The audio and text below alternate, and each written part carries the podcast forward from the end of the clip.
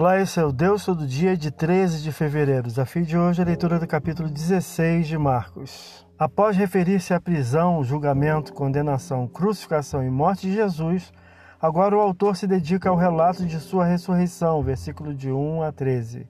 Revelando-se a Madalena, versículo 9, a dois no caminho, possivelmente os de Emaús, versículo 12, aos onze discípulos, versículo 14, aos quais entregou sua comissão, versículo 15 a 18. Após esses eventos, se deu a ascensão de Jesus, versículo 19, e o id inicial, versículo 20, encerrando o seu evangelho.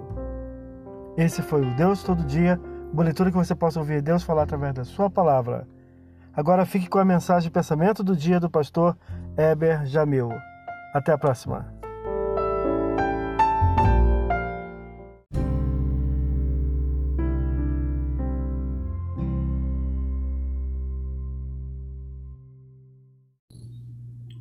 Pensamento do dia.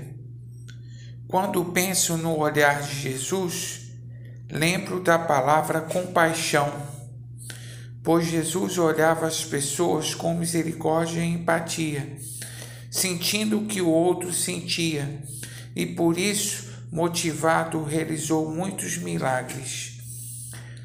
Pastor Heber Jamil, que Deus te abençoe.